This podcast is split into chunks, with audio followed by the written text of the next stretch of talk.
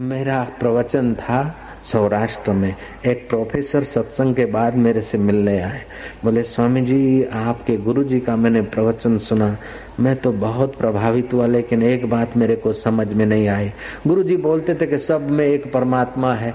Swami ji I am professor. मैं क्या professor होने से कोई आदमी आध्यात्मिक है, कोई जरूरी नहीं होता है। प्रोफेसर हो गए तो क्या हो गया, क्या आपको क्या प्रॉब्लम है? बोले आपके गुरुजी ने एक बात कही, मेरे को अभी समझ में नहीं आई। सब में एक परमात्मा, एक आत्मा है। अगर सब में एक आत्मा है तो मैं मर जाऊं तो सब मर जाने चाहिए। मेरे को उसकी प्रोफेसरी पे बड़ी दया आई, जयराम जी की। उसके एमए होने पर बड़ी मुझे हंसी भी आई, दया भी आई। बोले एक आत्मा को सुख हो जाए तो सब आत्मा सुखी हो जानी चाहिए। जब एक ही आत्मा है तो एक आदमी सुखी हो तो सब सुखी हो जाने चाहिए। हर एक आदमी मर जाए तो सब मर जाने चाहिए। एक आदमी हंसे तो सब हंसे, क्योंकि एक ही है सब। मैं क्या भाई, तुम तो ये बात कर रहे हो कि तुम्हारे घर में जो विद्युत बिजली आती है तो तुम्हारे बाथरूम का गोला बंद हो जाए तो पूरे सौराष्ट्र के गोले बंद हो जाने चाहिए। तुम्हारे पूजा रूम का गोला उड़ जाए तो पूरे सौराष्ट्र के गोले उड़ जाने चाहिए। तुम तो ऐसी बात कर रहे हो।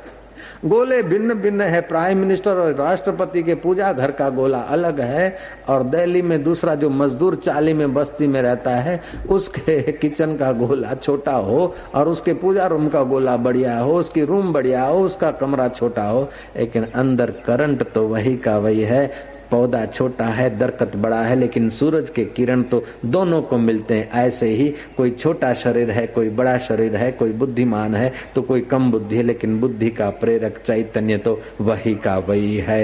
एक नूर ते सब जग उपजा। इस प्रकार की जो अनन्य भावना से भगवान की अर्चना पूजा करता है वो आदमी शीघ्र ही भगवत पद को पा लेता है। कृष्ण कहते हैं सात्विक दान, राजसी दान, तामसी दान। सात्विक खुराक, राजसी खुराक, तामसी खुराक। जो भोजन बना लिया, तीन घंटे के बाद बासी करके खाया, अथवा कोई बाल आ गया या कौवा ने, बिल्ली ने जूठा कर लिया और फिर भी खा लिया, वो तामसी भोजन होता है। जो खूब भुना हुआ मिर्च मसाले आए तला हुआ होता है वो राजसी भोजन होता है, चित्त को शोभ देता है, गुस्सेबाज आदमी को बना देता है। और जो सात्विक भोजन होता है, भोजन अपने हक का हो और बनाने वाले का चित्त प्रसन्न हो। पहले माताएं आटा पीसती थी ना सुबह प्रभात को, हरे राम राम राम हरे हरे, हरे कृष्ण हरे कृष्ण, कृष्ण कृष्ण हरे हरे। आटा प्रसाद हो जाता था। अभी चक्कियों से पीस के आता है, कोई बात नहीं, लेकिन बनाते समय टीवी चालू है, दिल के टुकड़े हजार, कोई यहाँ गिरा कोई वहाँ गिरा। जब बनाने वाले के दिल के टुकड़े हजार तो खाने वाले की सत्यानाश हो जाएगी बेचारे। भोजन बनाते समय चित्त प्रसन्न होना चाहिए और चित्त पवित्र होना चाहिए। फिल्म चल रही है, कलह चल रहा है, रेडियो की कहानी, कलह की कहानियां चल रही। कलह वैसे ही काफी है, फिर फिल्म के द्वारा भी कलह देखोगे तो फिर कलह से पार होने का कब देखोगे भैया? झगड़े तो वैसे ही हो रहे हैं, फिर नाटक के भी झगड़े देखते रहोगे तो झगड़े बढ़ेंगे। झगड़े मिटे ऐसा ज्ञान मिल जाए, अशांति मिटे ऐसा ज्ञान मिल जाए, अशांति और पाप मिटे ऐसा सत्संग मिल जाए, ऐसी कोशिश करनी चाहिए। जीवन की शाम हो जाए उसके पहले जीवन दाता में आराम मिल जाए, ऐसी कोशिश करनी चाहिए। सोफा पे आराम कर लिया तो कोई बड़ी बात नहीं है भाई, होटल में आराम कर लिया तो कोई बड़ी बात नहीं है। जहां में उसने बड़ी बात कर ली जिसने अपने आत्मा से मुलाकात कर ली, अपने आत्मा से, अपने चैतन्य से। और वो परमात्मा दूर नहीं है। तुम्हारी आंख उसी की शक्ति से देखती है, तुम्हारा कान उसी की शक्ति से सुनता है, तुम्हारी जीभ उसी की शक्ति से बोलती है, तुम्हारा मन उसी की शक्ति से सोचता है, तुम्हारी बुद्धि उसी की शक्ति से निर्णय करती है। निर्णय बदल जाते हैं, सोच विचार बदल जाते हैं, देखने के दृश्य बदल जाते हैं, सुनने के गीत बदल जाते हैं, लेकिन उन सबको देखने वाला जो अबदल है उसको बोलते हैं आत्मा। अयम आत्मा ब्रह्मा गुड़ाकेशु सर्वभूतेषु। वह आत्मा ब्रह्म। मैंने क्या प्रोफेसर साहब, बल्ब बदल जाए, पंखे बदल जाए, अथवा टूट जाए या खराब हो जाए उसका मतलब ये नहीं कि पावर हाउस। पावर हाउस एक है, सूर्य एक है, पौधे अनेक हैं, सूर्य एक है, पक्षी पशु अनेक हैं, मनुष्य अनेक हैं, सब सूर्य से जुड़े हैं। ऐसे ही सब उस चैतन्य परमात्मा से जुड़े हैं। तो ऐसा जो चिंतन करके भगवान का ध्यान भजन करता है उसको शीघ्र क्षिप्रम भवति धर्मात्मा, ऐसा आदमी जल्दी धर्मात्मा हो जाता है। दान चार प्रकार के होते हैं। एक होते हैं ध्रुव ध्यान, ध्रुव दान। ध्रुव दान उसको कहा जाता है कि जैसे प्याऊ खोल दिया, इसमें मनुष्य किसी भी जाति के आके पिए, पशुओं के लिए भी व्यवस्था हो गई, पक्षियों के लिए भी हो गई, और हमें उनसे कोई बदला नहीं लेना है। हम न रहे फिर भी चलता रहे और सब किस्म के लोग प्राणी मात्र उसका फायदा उठाते रहे, उस दान को ध्रुव दान कहा गया है। दूसरा दान होता है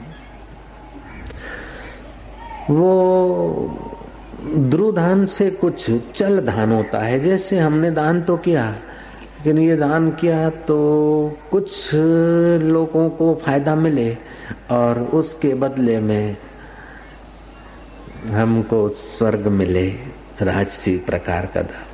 तीसरा दान होता है भयजनक। हम दान पुण्य नहीं करेंगे तो हमारी आय का जो दसवां हिस्सा दान करना चाहिए वो नहीं करेंगे तो अन्न खराब हो जाएगा, बच्चे की बुद्धि खराब हो जाएगी, या तो हमारे कुछ गड़बड़ हो जाएगी, या तो कोर्ट कचहरी में जाएगा, मुसीबत होगी। ऐसा डर कर जो ध्यान करते हैं वो भयजनक दान, भय निवारण के लिए।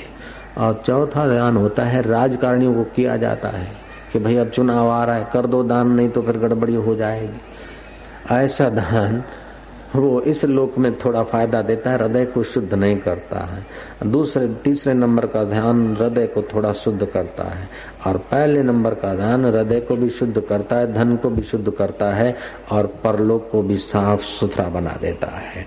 तो दान करने में मैं दान किया इस बात को भूलकर भगवान की चीज, भगवान के निमित्त, भगवान की सेवा में लगाने का मुझे अवसर मिला, ऐसा जो सोचता है वो सात्विक दान होता है। हकीकत में तो तुमने सब कुछ छोड़ा हुआ है, तुम छोड़ क्या रहे हो? सब कुछ छूटा हुआ है, कुछ ले तो जाओगे नहीं, सब कुछ छूटा हुआ है। लेकिन ईश्वर के निमित्त जब छोड़ता है, बहुजन हिताय जब आदमी कुछ अपने हृदय से छोड़ता है तो वो दान में गिना जाता है। तो दानम केवलम कलियुगे, कलयुग में सतयुग गया तो सत गया, त्रेता गया तो तप गया, द्वापर गया तो यज्ञ गया, कलयुग है, इसमें दान फलता है। किसी को सांत्वना देना ये भी दान है, अविद्या वाले को विद्या देना वह भी दान है, निसहाय को सहाय करना ये भी दान है। लेकिन सबसे बढ़िया दान तो यह है कि दूसरों के दिल में भगवान का रस का दान कर देना, भगवान की मोहब्बत का दान कर देना, परमात्मा के रास्ते लगाने का कुछ प्रयत्न कर देना, वह बहुत ऊंचा दान है। सात्विक राजस तामस आहार, सात्विक राजस तामस दान, और महाराज सात्विक राजस कर्म। जैसा आदमी कर्म करता है देर सवेर फल ऐसा पाता है, लेकिन कर्म करे फल भगवान को अर्पण करे तो देर सवेर वो भगवान को पाता है। और जो भगवान को अपना समझकर, अपने को भगवान का समझकर करता है और दूसरों में भी भगवान देखता है, अपने में और दूसरों में भी जो भगवान देखता है वो अनन्य भाव से भगवान का चिंतन करता है। जो अनन्य भाव से भगवान का चिंतन करता है तो भगवान भी उसके योग और क्षेम का भार वहन करते हैं। एक लोभी आदमी किसी कुएं में गिर गया था, तो लोग इकट्ठे हो गए, दोपहर का समय था, छोटा मोटा कुआं था पुराने जमाने का, कमर तक पानी था, लोभी आदमी गिर गया। किसी ने बोला कि तुम हाथ दे तो हम बाहर निकाल दे बावड़ी से, तो देखता रहा। लोग बोलते भाई हाथ दे दो हम बाहर निकाले, तो देखता ही रह गया। इतने में साधु है, बोले लोभी निकलना तो चाहता है लेकिन हम बोलते हाथ दे दो तो हाथ देता ही नहीं। बोले लोभी आदमी देना सीखा ही नहीं, लेना सीखा है, भाषा बदल दो। बाबा ने कहा ये मेरा हाथ ले लो हाथ ले लो आ जाओ बाहर। फटाक से उसने हाथ ले लिया, बाहर आ गया। बोले नहीं सीखा था, बात तो वही की वही थी। निकलना तो कुएं से, लेना बोलकर तो निकलो या देना बोलकर निकलो, तो हाथ ले लिया। ले आ क्या, उसने भी अपना हाथ तो दिया।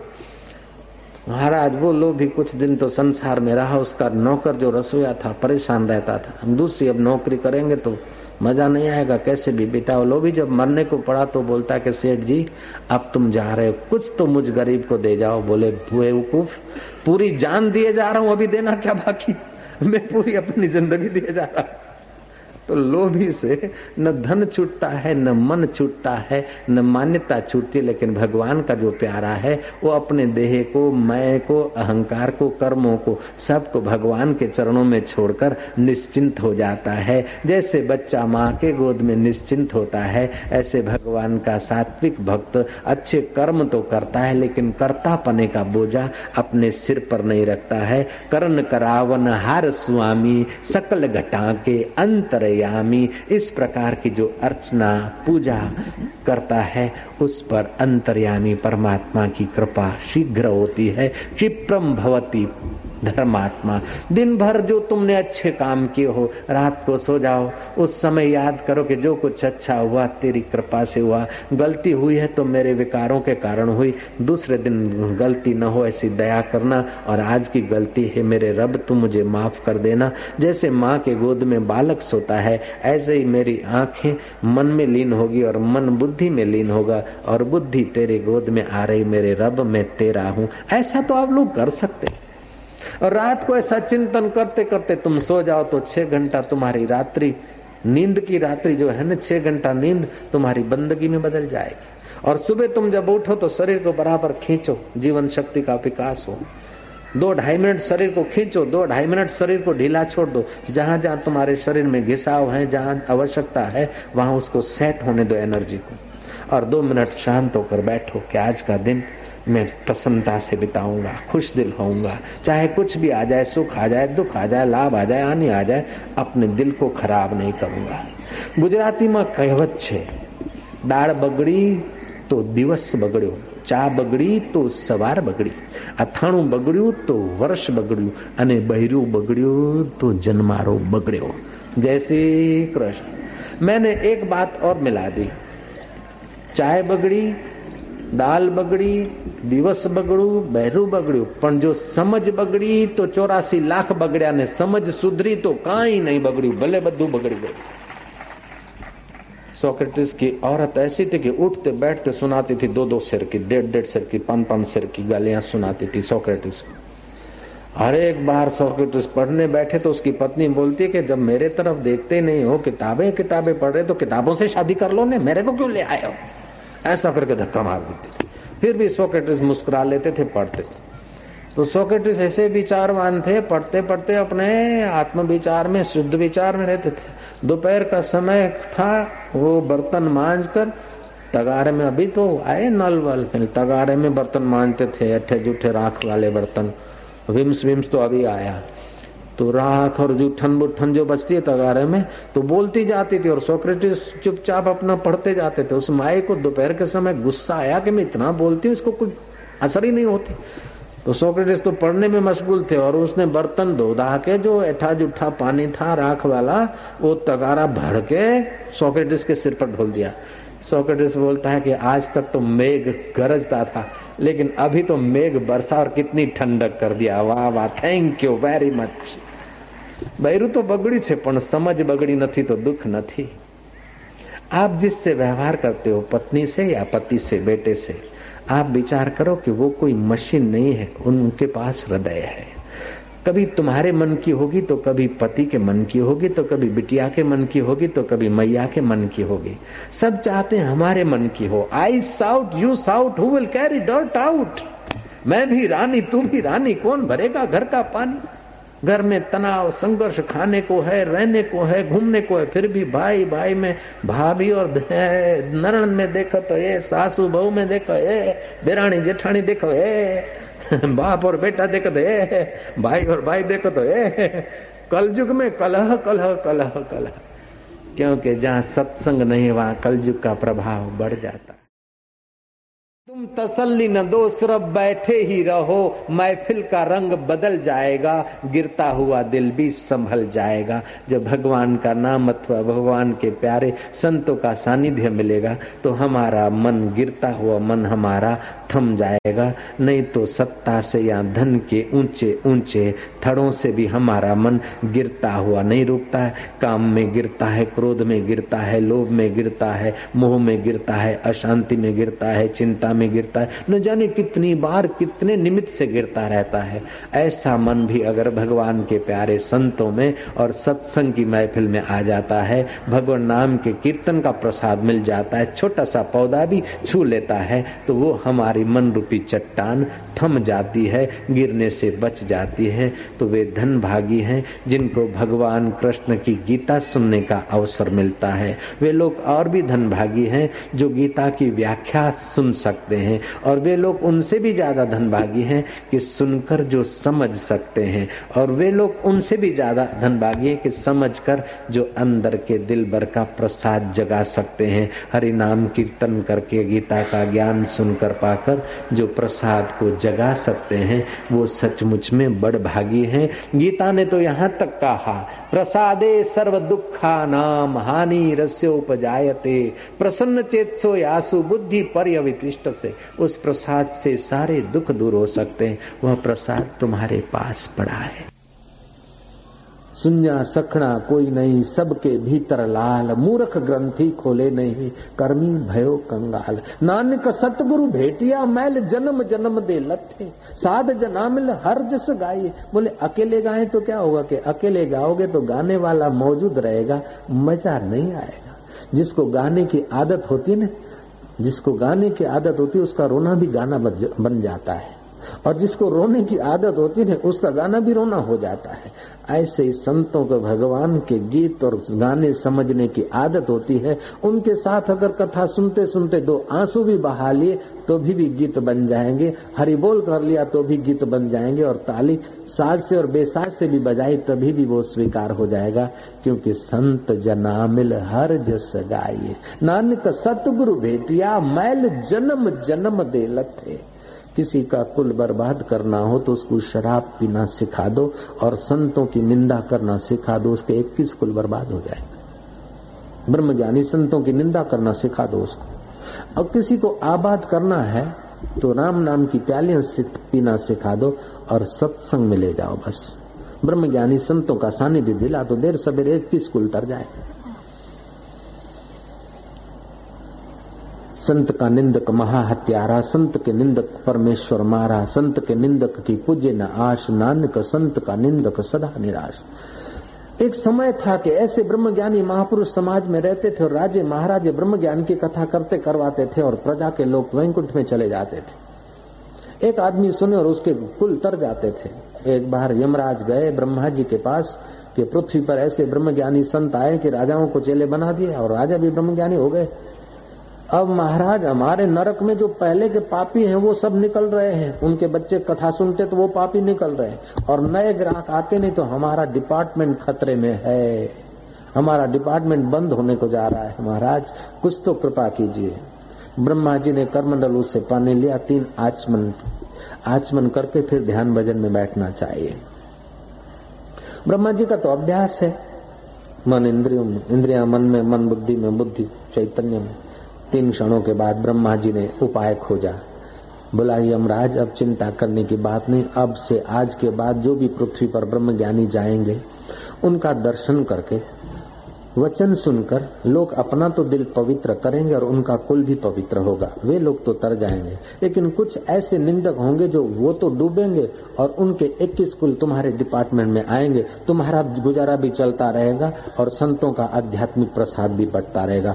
तब से आज तक जो भी ब्रह्मज्ञानी पृथ्वी पर आए उनके निंदक लोग मिले हैं, पाए गए हैं। जैसे वशिष्ठ जी महाराज योग वशिष्ठ में लिखते हैं कि हे राम जी, मैं बाजार से गुजरता हूँ तो मूर्ख लोग मेरे लिए क्या क्या बकते, मेरे को सब पता है, लेकिन मेरा दयालु स्वभाव है, नानक की निंदा करते थे उल्टा मार्ग दसेंदा जी ऐसा करके, कबीर जी की निंदा करते थे, शंकराचार्य की, कृष्ण की, राम की, जो भी ब्रह्मज्ञानी तब के बाद आए तो उनके निंदक भी हुए और प्रशंसक भी हुए। प्रशंसक आप सहित इक्कीस कुल को तारकर अमर हो गए और निंदक आप सहित इक्कीस कुल को डुबाकर यमराज के मेहमान हो गए। संत को न निंदक से कुछ लेना है न प्रशंसक से लेना है। संत ने तो अपने सदगुरु से ऐसा कुछ ले लिया है कि लेने की कोई जरूरत ही नहीं पड़ती है। देखा अपने आप को, मेरा दिल दीवाना हो गया, ना छेड़ो मुझे यारों में खुद पे मस्ताना हो गया।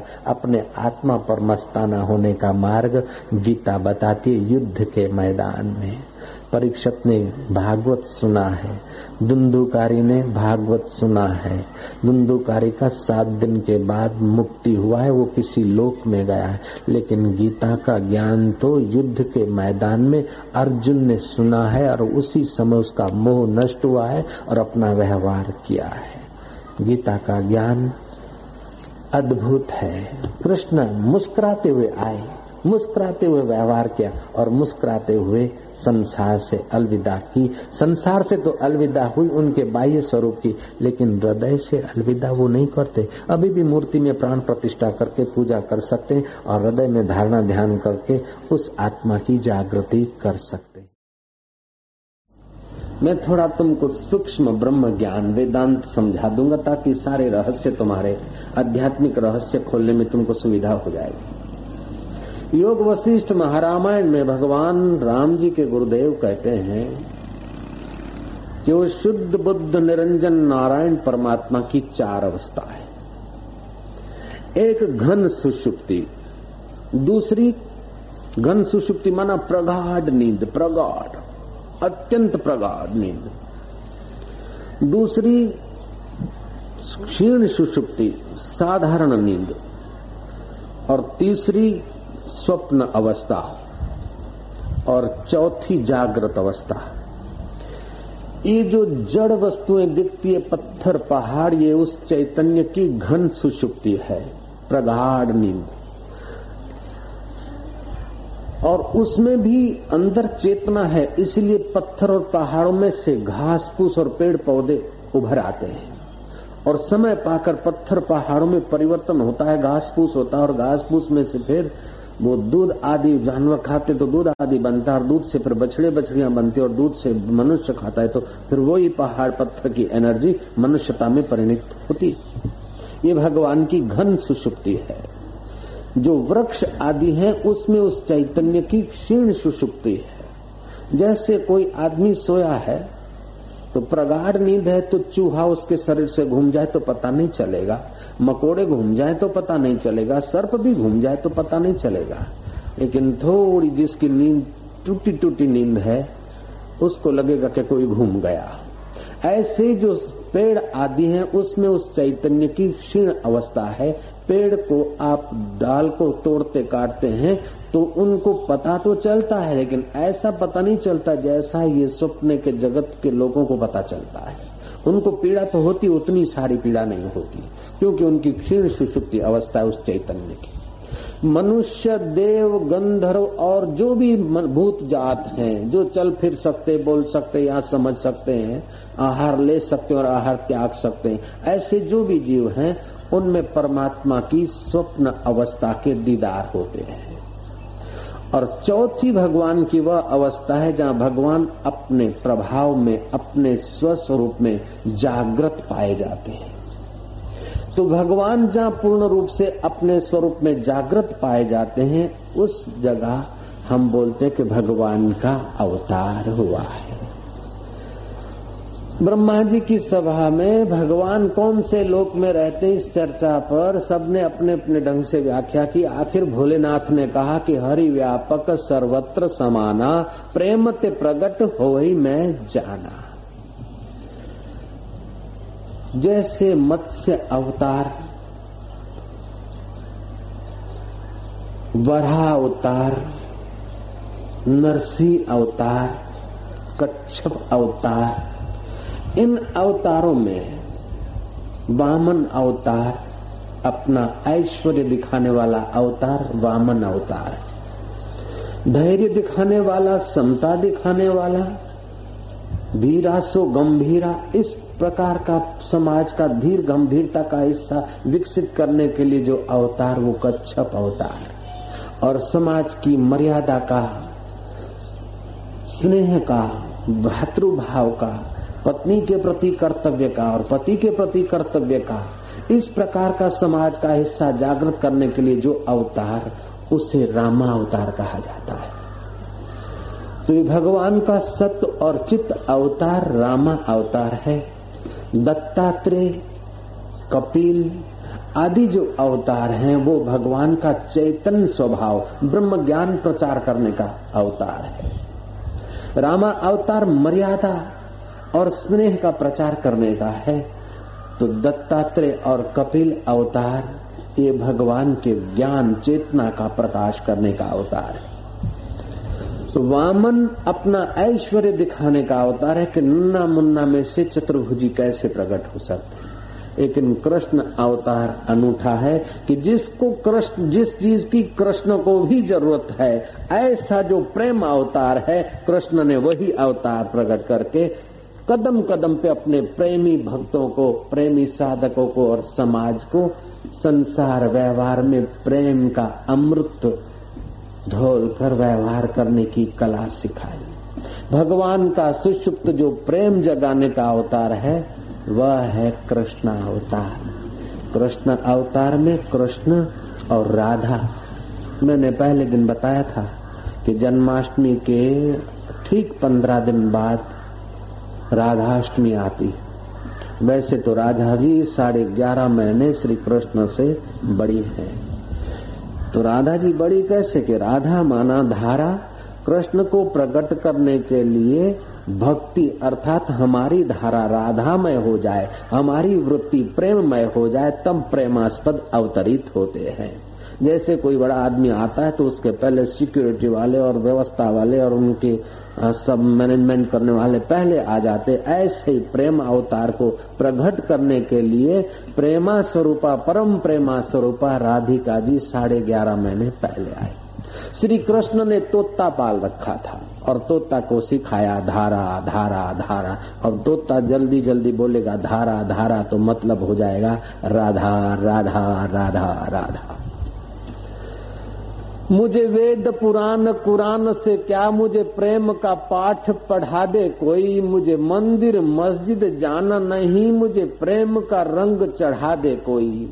जहाँ ऊंच और नीच का भेद नहीं, जहाँ जात और पात की बात नहीं, न हो मंदिर मस्जिद में फर्क जहाँ, न हो पूजा नमाज में फर्क जहाँ, बस प्रेम ही प्रेम की सृष्टि मिले, मेरी नाव को खेंक चलो गुरुदेव वहाँ। मुझे वेद पुराण कुरान से क्या, मुझे प्रेम का पाठ पढ़ा दे कोई, मुझे पिया का रंग लगा दे कोई, मुझे दिलबर का स्वाद चखा दे कोई।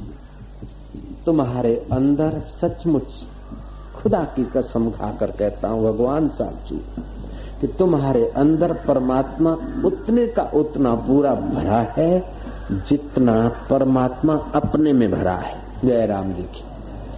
तुम्हारे में परमात्मा उतने का उतना भरा है जितना राधा में भरा है। तुम्हारे में परमात्मा उतने का उतना भरा है जितना नानक जी में, कबीर जी में और लीलाशाह बापू में और आशाराम महाराज में, जैसे का तैसा आप में उतने का उतना है, रत्ती भर कम नहीं है। कमी केवल उतनी है कि जिन खोजा तिन पाया, गहरे पानी पैठ, मैं भोरी डूबन डरी रही किनारे बैठ। तुम्हारी प्रेम की धारा जब बाह्य शरीरों में आक्रांत होती है प्रेम की किरण, तो काम बन जाती है। धन में प्रीति होती है लेकिन वो एकांगी प्रीति है। धन को आप प्यार करो लेकिन धन आपको प्यार नहीं करेगा। गाड़ी को आप चाहते हो लेकिन कमबख्त गाड़ी तुमको चाहे, ऐसा दिन कभी हमने नहीं देखा। तुम मकान को चाहोगे लेकिन मकान तुमको नहीं चाहेगा, क्योंकि जड़ वस्तु है, वहाँ घन सुषुप्ति अवस्था है। लेकिन तुम अगर परमात्मा को चाहते हो तो परमात्मा तुम्हें चाहता है और अपने प्यारे संतों के और भक्तों के और मंदिर के द्वार तक तुम्हें पहुंचाने की व्यवस्था करवा देता है। एक कम्युनिस्ट पिता ने बेटे को कहा कि तो क्यों अपना टाइम वेस्ट करता है, मंदिर में जाता है, मत्था टेकता है, इस कथाओं में जाता है, अपना पढ़ाओ लिखो मजे से। बोले पिताजी देखो मैं इतना मुस्कुरा रहा हूँ और पढ़ने लिखने में अच्छे मार्क्स ला रहा हूँ ने, ये सब मंदिरों और गुरुद्वारे और सत्संग के सभा का प्रभाव है। रशिया को कम्युनिज्म वाद अब छोड़ना पड़ता है। जयराम जी असफल गया। जिसके जीवन में आध्यात्मिकता नहीं उसकी वो प्रेम सरिता खुलेगी नहीं, और प्रेम सरिता नहीं खुली तो व्यवहार विष हो जाएगा। तो हिंदुस्तान की पद्धति से, इंडियन पद्धति से जो हरिनाम का कीर्तन है, मैंने पहले दिन दूसरे दिन भी बताया था, हकार और रकार से तुम्हारे मूलाधार, स्वाधिष्ठान और मणिपुर, इन तीन केंद्रों पर प्रभाव पैदा होता है। और हरिनाम नानक जी ने कहा संत जना मिल हर जस गाइए।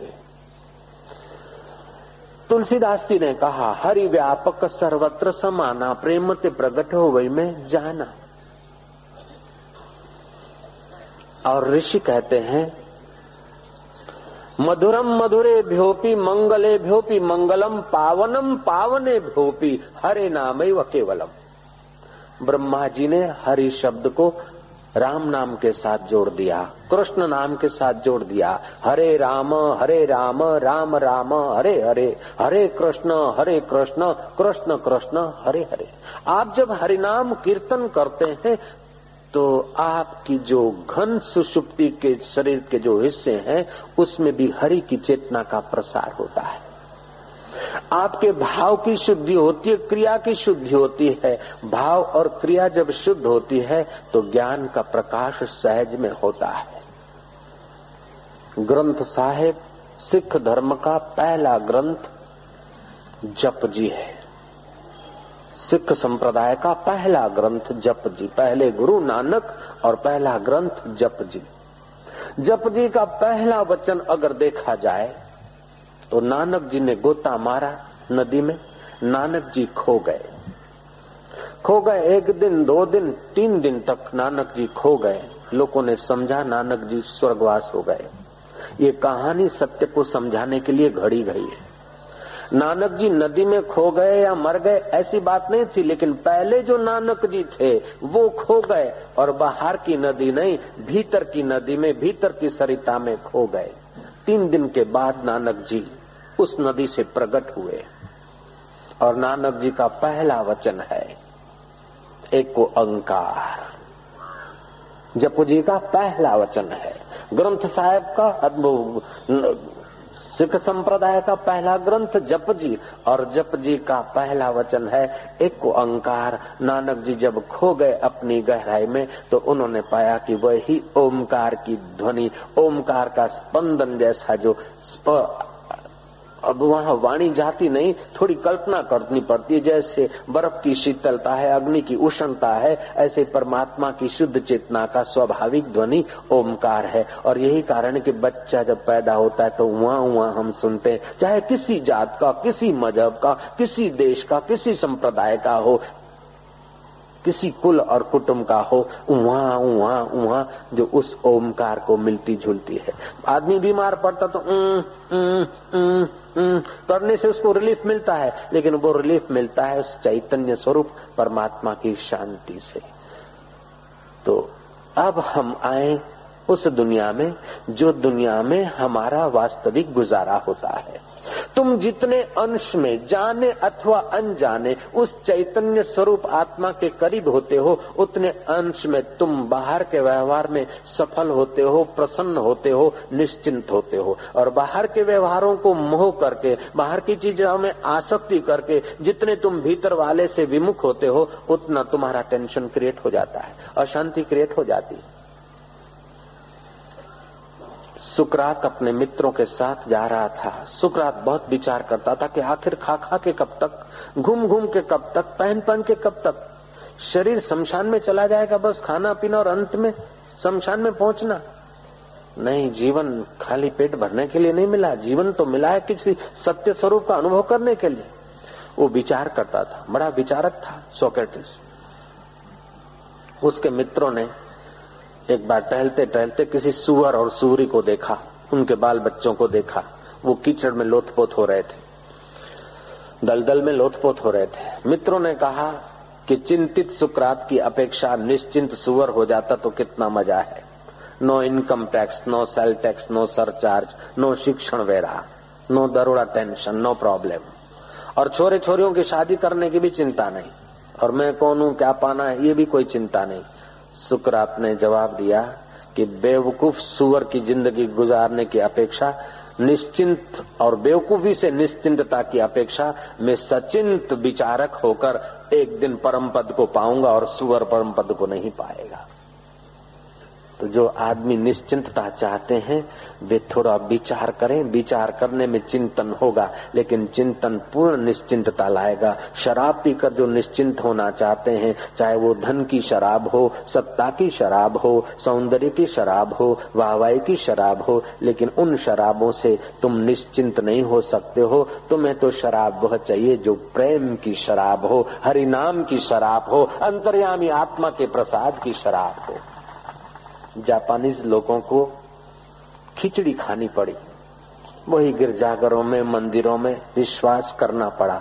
और अभी भारत के अच्छे अच्छे विद्वान अगर संस्कृत के खोजने हो तो जापान में मिलेंगे।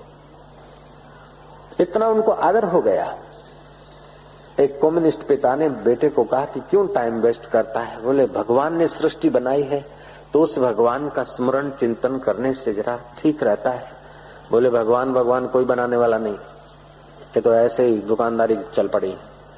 बोले, पिताजी इतनी तालबद्धता है, बारिशों में बारिश होती है, सर्दी में सर्दी होती है, केल केल को केला ही आता है, पपैये को पपैया ही आता है। ये जब सुचारू रूप से चल सकती है दुनिया, बिना गायों के, गोवाल के गायें ठीक से नहीं चलती और बिना मास्टर के स्कूल के बच्चे ठीक से नहीं पढ़ते, तो जरूर इस सृष्टि का कोई मालिक, कोई रखवाला, कोई संचालक बल होगा। बोले, नो नो नो, ऐसा कुछ नहीं। गति और गर्मी, इन दोनों के मिक्सचर से दुनिया चक्कर चल रहा है। जैसे तुम्हारे घर की घड़ी में एक सेल डाल दो, वहां गर्मी मिली, गर्मी से गति हुई और फिर अलार्म बजा। जैसे रेलवे में तुमने गर्मी के लिए वो कोलसे बोलसे डाल दिए, स्टीम बाष्प बनी और बाष्प से गति हुई और रेलवे बोलती भी है, दौड़ती भी है। तो ऐसे ही सारी दुनिया गति और गर्मी के मिश्रण से दुनिया बन गई। भगवान भगवान कुछ नहीं तो पुजारी, साधु संतों की दुकानदारी है। लेकिन बेटा कच्ची खोपड़ी का नहीं था, कच्ची मिट्टी का नहीं था, उसको थोड़ा सत्संग का रंग लगा था। बेटे ने कहा, पिता है, उसकी बात सीधी काटना ठीक नहीं, लेकिन युक्ति से पिताजी को ये समझ में आ जाए कि गति और गर्मी से ही दुनिया बन जाती तो नियंत्रण कैसे होता। और गति को पता नहीं मैं गति हूँ, गर्मी को पता नहीं मैं गर्मी हूँ, गति और गर्मी को देखने वाला भी तो कोई होगा। बेटा कॉलेज में गया, थोड़ा कॉलेज के दो तीन पीरियड भरे, कुछ फ्री पीरियड में बेटे ने एक फर्स्ट क्लास चित्र बनाया। पप्पा जी ऑफिस से घर आ जाएं उसके पहले वो पप्पा के रूम में उस चित्र को उसने बड़ा बड़ा ठीक जगह टांग दिया। पप्पा प्रवेश करें कमरे में तो चित्र दिखता था, ओ वंडरफुल, ये कौन लाया है? लड़के ने कॉलर ठीक करते हुए मुस्कुराते हुए कहा कि पिताजी ये पिक्चर को, ये फोटो को कोई लाया नहीं, ये आज आपने सुबह कहा था उसी सिद्धांत से आया है। कि कैसे? गति और गर्मी से ये लग गया है। पिता बोलता है, ऐसे कैसे?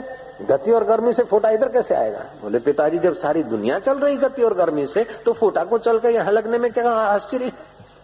बोले, नहीं सच बताओ। बोले, पिताजी देखो, मैं कॉलेज में गया था तो कागजों का रिम पड़ा था, हवा की गति लगी, एक कागज उड़कर मेरी बेंच पे आ गया।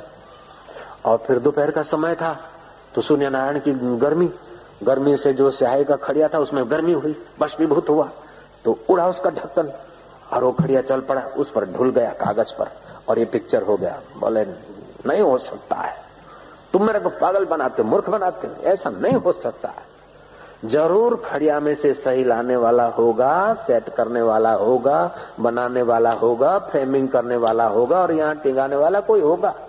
केवल स्याही और कागज से पिक्चर बनकर यहाँ लग जाए। बोले, पिताजी जब ये इतनी संसार भर की पिक्चर स्याही गति और गर्मी से बन सकती है तो इतना फोटो डेढ़ बाई दो का फोटो लगने में क्या हुआ? पिता समझ गए कि बेटा दिखता तो बेटा है लेकिन मेरा गुरु है। बोले, भाई अब तू मंदिर में जाना, तू मंदिर में जाना, तू कथा में जाना हम ऐसे कम्युनिस्ट कम्युनिस्ट विचारों से, खुश्क विचारों से हम अपनी खोपड़ी खुश्क कर चुके हैं। तेरे दिल में जो अभी भी मुस्कुराहट है, जो मधुरता है, वो भगवान को प्यार करने से है। तो भगवान का जो प्यार प्रकट करने का, विशेष प्यार प्रकट कराने का जो अवतार है, उसको कृष्ण अवतार कहते हैं। कृष्ण शब्द की व्याख्या, भगवान कृष्ण देव की वसुदेव के घर पधारे, उसके पहले वेदों में कृष्ण शब्द आता है। भगवान राम दशरथ के घर पधारे, उसके पहले राम नाम आता है। भगवान राम के पिताजी राम राम जपते थे, दादाजी और परदादाजी भी, रघु राजा भी राम राम जपते थे और दिलीप राजा भी राम राम जपते थे। रमनते योगी यस्मिन स राम, जिसमें योगी लोग रमन करते हैं, अथवा तो जो तुम्हारे रोम रोम में चेतना रम रही है, भगवान की जागृत अवस्था, उसको राम कहते हैं। कृष्ण शब्द की व्याख्या वेदों में आती है, कर्षति आकर्षति इति कृष्ण। जो कर्षित कर दे, तुम्हें अपनी ओर खींच दे और तुम्हें आनंदित कर दे, उसका नाम कृष्ण। कृष्ण कन्हैया बंसी बजैया, बिंद्रावन की कुंज गलियों में ठुमक ठुमक रास रचैया। मनुष्य इतना बहिर्मुख हो गया है कि ध्यान समाधि करके छुपे हुए आनंद और प्रेम को जगाने में असमर्थ है। इसलिए कृष्ण ने चलते फिरते, व्यवहार करते, गायों का गोबर उठाते भी तुम्हारे दिल का प्रेम प्रकट हो, ऐसी लीला कर दिखाई। देवांगना नाम की गोपी अपने गौशाला का गोबर उठाए जा रही और झिझकती जा रही कि कन्हैया तू तो गाय लेके निकलेगा और मेरे सासू ससुरा ने, पति ने मेरे पर ड्यूटी रख दी, ये सारी गौशाला का गोबर उठाकर उकड़े में डालेगी, बाद में नहाकर ही तो बाहर जा सकती। इस कन्हैया ने गांव में है सब गड़बड़ी फैला दी है। हे गड़बड़ी फैलाने वाले कन्हैया, अब कोई गड़बड़ी फैला दे ताकि मैं तेरा दीदार कर सकूं। मुस्कुराती हुई गोपी तो कई बार कृष्ण को देखती, लेकिन आज आंखों में आंसू लेकर गोपी पुकार रही है। प्रेम में नेम नहीं होता है, प्रेम में कायदा नहीं होता है। बिंद्रावन में नाटक कंपनियां हैं, कृष्ण लीला कंपनियां। तो कृष्ण का मुकुट बांधा दाही और झुका हुआ, तो दूसरी कंपनी वाले बाही और झुका हुआ, आपस में कंपनी कंपनियां हरीफाई में लड़ पड़ी। तो एक दूसरे पे मुकदमा कर दिया कि ये श्री कृष्ण को उल्टा दिखाते हैं। श्री कृष्ण का मुकुट दाही और झुका हुआ था, तो दूसरी कंपनी ने कहा नहीं, बाही और झुका हुआ था। केस कोर्ट में गया और उस समय ब्रिटिश शासन था। मथुरा में केस चला, वर्षों तक केस चलता रहा। आखिर न्यायाधीश ने कहा no left side no right side, मुकुट स्ट्रेट हाईवे, एकदम सीधा बांधना हो। उस न्यायाधीश का जजमेंट वहीं धरा रह गया। अभी भी कृष्ण को मुकुट बांधने वाले तो कभी थोड़ा यूं कर देंगे और कभी यूं कर देंगे। न्यायालय के आधार पर नहीं चलता है कन्हैया की पूजा और सेवा, प्रेम के आधार पर चलती है। और वो गोपी कृष्ण को प्रेम करती और बुलाती है। प्रेम में कभी कभी शरारत भी होती है। भाई साहब बापा आइए खाइए, भैया बहुत दया किया, ये भी है, अरे खा ले नहीं तो पड़ेगी, ये भी प्रेम में होता है। जयराम जी तो बोलना पड़ेगा भाई। गोपी प्रेम से श्री कृष्ण को जरा कोस रही है कि तू तो बंसी बजाता हुआ, गायों की पुछिया दबाता हुआ भाग जाएगा और मैं तेरे लिए रोती रहूंगी। अब इतना इतना बड़े बड़े वो कल से बड़े बड़े तगारे गोबर के उठते भी नहीं, कम से कम गोबर उठाने को तो आ जा। और कृष्ण उस प्रकाश पुंज में से प्रकट हुए, मुस्कुरा रहे कि तुम मुस्कुरा रहे हो हमको, इतना मेहनत, जल्दी मेरे को तगारा उठवाओ। कृष्ण तगारा तो उठवाते, लेकिन जब कंधे तक तगारा आता है तो कृष्ण बोलते रुक जाओ रुक जाओ। कृष्ण जानते कि जीवन केवल मजदूरी करने के लिए नहीं है, पेट भरने के लिए नहीं है, और संसार के तगारे उठाने के लिए नहीं है। जीवन तो छुपे हुए आनंद को जगाने के लिए है, और जीवन तो जीवनदाता से मुलाकात करने के लिए है। भैया केवल तगारे उठाने के लिए तुम पैदा थोड़े हुए हो, तगारा उठाओ, काम करो, सेवा करो, धंधा करो, लेकिन ये सब जिसलिए करते हो वो भी जरूर करो। कह दो नारायण नारायण नारायण। कृष्ण ने तगारा उठवाते उठवाते आधे में रोक दिया। बोले मैं तगारा तो उठवाऊं, लेकिन मेरे को मिलेगा क्या बदले में?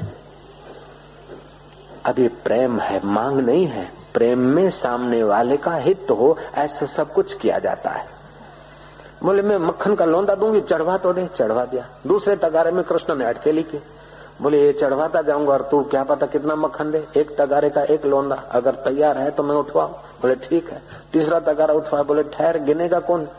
गोपी बोलती कि जितने तगारे उठवाएगा ना उतने में गोबर के टिल्ले तेरे मुंह पे करती जाऊंगी। और कन्हैया मुंह धर देता के कर ले ले। जो त्रिभुवन को टिल्ले कर सकता है वो गोपी के प्रेम वश होकर गोबर के टिल्ले अपने मुंह पे कराता है। है कोई विश्व में ऐसा कोई भगवान। अनोठा प्रेम अवतार, कच्छप अवतार ने ये नहीं किया और दुनिया के और किसी मजहब के धर्म के भगवान ने ऐसा नहीं किया जो ये तुम्हारे कृष्ण कन्हैया ने करके दिखाया। कृष्ण कन्हैया भगवान सारथी बने हैं और अर्जुन रथी बना है, अर्जुन स्वामी बना है और भगवान सेवक बने हैं। ये भगवान दिखाते हैं कि हे जीव आत्मा, मैं तेरा सेवक होकर भी आता हूं। अगर तू अपना बेड़ा पार करे तो मैं तेरी बागडोर लेने को तैयार हूं। मैं तेरे घोड़ों की चंपी करने को तैयार हूं। इंद्रिय रूपी घोड़े हैं, उनको ठीक करने को भी मैं तैयार हूं। केवल तू अपने जीवन की जीवन डोर मुझे सौंप दे प्रेम से, फिर देख तेरा ये संसार कैसा सुंदर होता है, कैसा मधुर होता है। जीसस कभी हंसे नहीं और कृष्ण कभी जिंदगी में रोए नहीं। मुस्कुरा के गम का जहर जिनको पीना आ गया, ये हकीकत है कि जहां में उनको जीना आ गया। बोलो तो सही, तुम कृष्ण की कथा सुनकर फिर सूबेदार जैसे बैठोगे तो नहीं चलेगा। क्या जयराम जी की। सुबह दो चार मिनट जोर से हंसो, शरीर स्वस्थ रहेगा, मन प्रसन्न रहेगा, बुद्धि में प्रकाश होगा।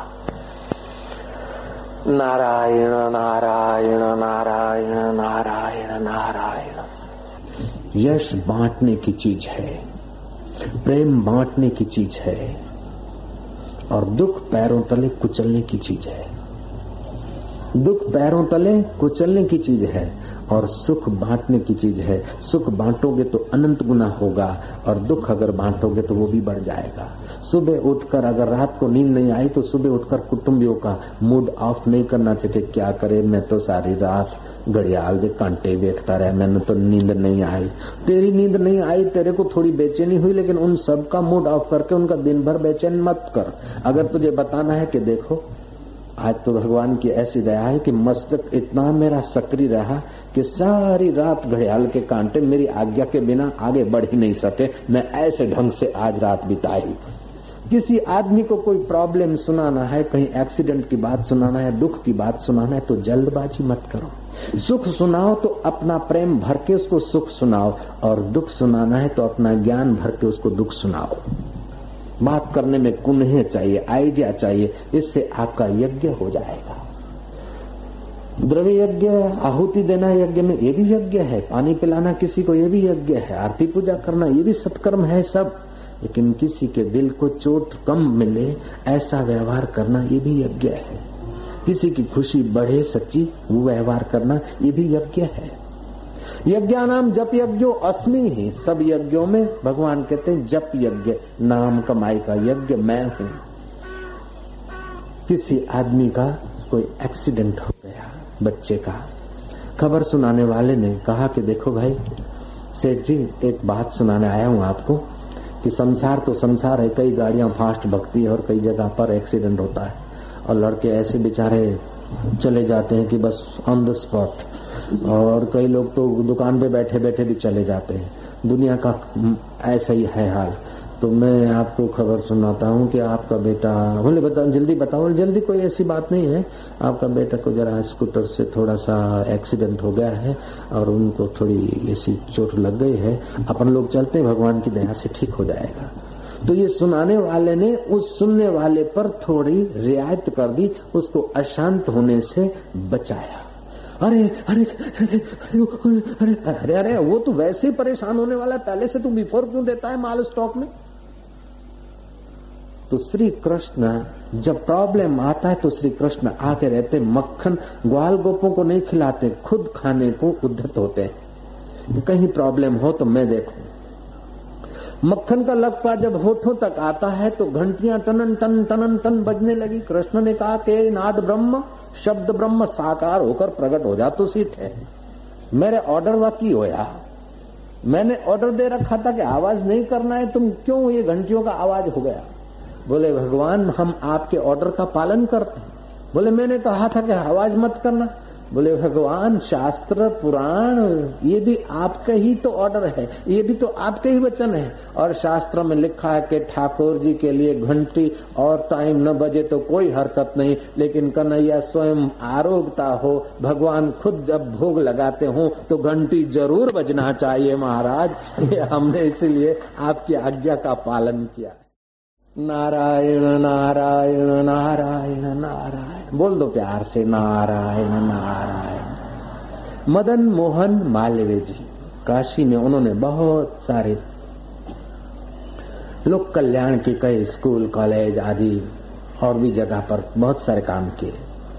उन्होंने एक दिन माता के पैर पकड़े सुबह सुबह, और माँ मुझे ऐसा आशीर्वाद कर कि मैं अच्छे कामों में सफल हो जाऊं।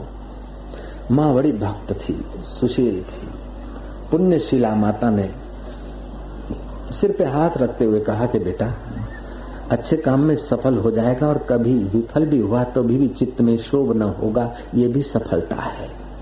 मैं तुझे ऐसी कुंजी देती हूँ कि सब ताले खुल जाएंगे। और मदन मोहन मालवीय जी ने वो कुंजी ली और बहुत सारे ताले खोले, बहुत सारी प्रवृत्तियां की। बड़े महाकंजूस जो एक पैसा नहीं दे, ऐसे ऐसे मारवाड़ियों से सवा सवा लाख रुपया ले लिए। और जहां असंभव कार्य थे वहां भी मदन मोहन मालवीय सफल होकर आते थे। और वह मंत्र, वह मां ने दी हुई कुंजी मदन मोहन मालवीय जी ने हनुमान प्रसाद पोद्दार को, गीता प्रेस गोरखपुर के हनुमान प्रसाद पोद्दार को दी। गोरखपुर में एक बार अतिथि होकर आए थे और कहा कि जो मेहमान होकर आता है तो अन्न जल लेता है तो बदले में जहां आता है उसका कुछ न कुछ कल्याण हो, मेहमान का कर्तव्य है। तो मैं भाई जी आपको कुछ देना चाहता हूं जो मेरे को चालीस साल पहले माँ ने दिया था। बहुत अच्छी चीज है, बड़ी सरल है, और ऐसी कुंजी है कि सब ताले खुले हैं। भाई जी बोलते बता दो। बोले बताने को ही कह रहा हूँ, बहुत अच्छी है, बहुत बढ़िया है, और चित्त को प्रसाद भी देती है और सामने वाले के चित्त को भी शांति देती है, और ऐसी कुंजी है कि बस सब ताले खुलते प्राय है। बोले बाबा जी मेरा आप उत्कंठा बढ़ा रहे हैं, अब आप जल्दी करके बताओ। बोले बताऊं क्या, मैं तो पहले ही बता चुका हूं। मेरी माँ ने मेरे को कहा था बेटा कोई भी काम करने जाए तो चार बार नर और नारायण में जो रब रम रहा है चैतन्य, नर और नारी में। तुम किसी से भी बात करते हो तो ये मत सोचो कि इसका बंगला बड़ा है कि छोटा है, इसके पास रकम है कि नहीं है, ये कितनी छोटी उम्र का है कि बड़ी उम्र का। तुम जब बात करो तो गहराई में ये सोचो कि इसकी गहराई में मेरा परमात्मा बैठा है। चाहे लोगों के लिए वो कंस जैसा दिखता हो, लोगों के लिए रावण जैसा दिखता हो, लोगों के लिए बड़ा दो नंबरी दिखता हो, लेकिन तुम अपना नंबर वो एक नर और नारी में जो बसा है नारायण, उसकी गहराई में जब नारायण देखकर बात करोगे तो तुम्हारे लिए वो सज्जन बन ही जाएगा। महापुरुष सफल होते हैं ना। चंबल की घाटी वाले लोग मेरे पास आते आश्रम में, झाड़ू बुहारी करते हैं और अपना धंधा छोड़ देते हैं तो मेरे पास जादू है। जादू क्या है कि उनकी गहराई में एक बार देख लेता हूँ कि वही बैठा है, और जब वही बैठा रहता है तो उनका चित्त बदल जाता है थोड़ा। तो तुम्हारे संपर्क में आने वाले लोगों से जो भी तुम बातचीत करो तो पहले चार बार मन में अथवा बाहर नारायण नारायण नारायण नारायण। दुकान से आदमी आया, ऑफिस से आया, कोई प्रॉब्लम होते, कोई ग्राहकी के, कोई कस्टम के, कोई इनकम टैक्स के, कोई दुनिया भर के लफड़े होते। एक तो थका है और घर में दो आदमी लड़ते हो तो दो लकड़ियां जलती हो तो तीसरी भी गुस्से में आकर वो लकड़ी होमी जाती। लेकिन आप आज के बाद ऐसा करेंगे कि घर में चाहे देरानी जेठानी लड़ती हो कि सासू बहू लड़ती हो या और कोई लड़ते झगड़ते हो तो आप क्या करना कि जहाँ पानी का मटका हो ना वहां चले जाना और एक लोटा भर के एक छींटा मार देना एक व्यक्ति को, दूसरा दूसरी को, तीसरा छींटा अपने को और कह देना नारायण नारायण नारायण। किस बात की कथा है? तो आपके घर का या पड़ोस का झगड़ा भी बंदगी में बदल सकता है। तो मैं आपको ये अर्ज करना चाहता हूँ कि आपके व्यवहार में, शुभ व्यवहार में पहले नारायण नारायण नारायण।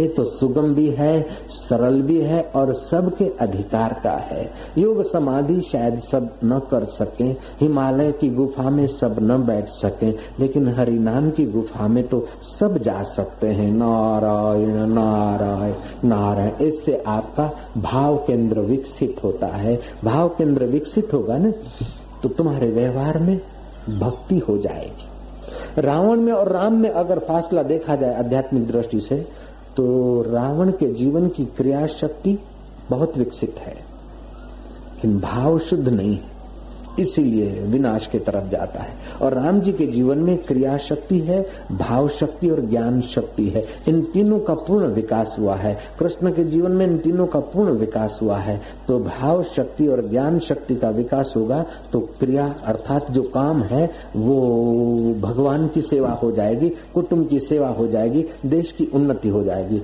अगर भाव शुद्ध नहीं है तो क्रिया शक्ति फायदा थोड़ा करती और नुकसान ज्यादा करती है। पढ़ा लिखा आदमी देश की जितनी सेवा कर सकता है उतना अनपढ़ आदमी नहीं कर सकता है। पढ़ा लिखा आदमी जितने सड़कें, पुलें और दूसरी बड़ी बड़ी बिल्डिंगों का नक्शा आदि बना सकता है, उतना अनपढ़ आदमी नहीं कर सकता है। लेकिन पढ़ा हुआ आदमी अगर क्रिया शक्ति में ही है और भाव शुद्ध नहीं है तो पढ़ा हुआ आदमी जितना विनाश कर सकता है उतना अनपढ़ नहीं करता है। पढ़ा हुआ आदमी जितना विश्व को मौत के मुंह में डाल सकता है उतना अनपढ़ आदमी नहीं डालता। तो एक होती है शिक्षा, दूसरी होती है दीक्षा। ऐहिक जगत के ज्ञान को प्राप्त करना ये शिक्षा है और भाव को शुद्ध करके मनुष्य जन्म की दिशा को तय कर लेना ये दीक्षा। पहले के जमाने में पहले दीक्षा दी जाती थी, अर्थात तुम्हारी दिशा, तुम्हारी क्रिया की, भाव की, तुम्हारी एनर्जी की क्या दिशा होनी चाहिए। सर्जन में दिशा होनी चाहिए कि विनाश में, अपनी और दूसरों की उन्नति की दिशा होनी चाहिए कि अपने और दूसरे को परेशानी की दिशा। अगर तुम्हारी शक्ति के पास, तुम्हारे धन में, तुम्हारी क्रिया में, तुम्हारे कर्मों में दिशा उचित नहीं है तो वही कर्म, वही शक्ति तुम्हारा और देश का अहित कर सकती है। अगर दिशा है तो चाहे थोड़ी शक्ति हो, तुम्हारा और देश का और मनुष्य जाति का हित कर सकती है। तो कंस के पास शिक्षा का प्रभाव है, लेकिन कृष्ण के पास दीक्षा का प्रभाव दिखता है। श्री कृष्ण पूरे गुरु, गुरु देखो तो पूरे गुरु, वंदे कृष्णम जगत गुरु। बड़े बड़े गुरु भी कृष्ण को प्यार करते और कृष्ण की गीता का प्रसाद पाते हैं। और शिष्यों में अगर नाम लिया जाए तो कृष्ण पहला नंबर आएंगे। राजकारणी में ढूंढा जाए तो कृष्ण जैसा राजकारणी कोई नहीं मिलेगा, जयराम जी। और प्रेमियों में देखा जाए तो कृष्ण अव्वल नंबर के प्रेमी हैं। औधो जब जा रहे हैं मत बिंद्रावन से तो औधो गोपियों की वो तलस, राधा का प्रेम आदि देखकर औधो थोड़े नाराज होकर पहुंचे मथुरा में कि कृष्ण वो तुम्हारे लिए तड़फ रही और तुम यहाँ बस गए। कृष्ण कहते कि औधो मेरा जरा पीताम्बर हटा के तो सुन। पीताम्बर हटा के औधो सुनता है तो रोम रोम से राधा राधा राधा राधा।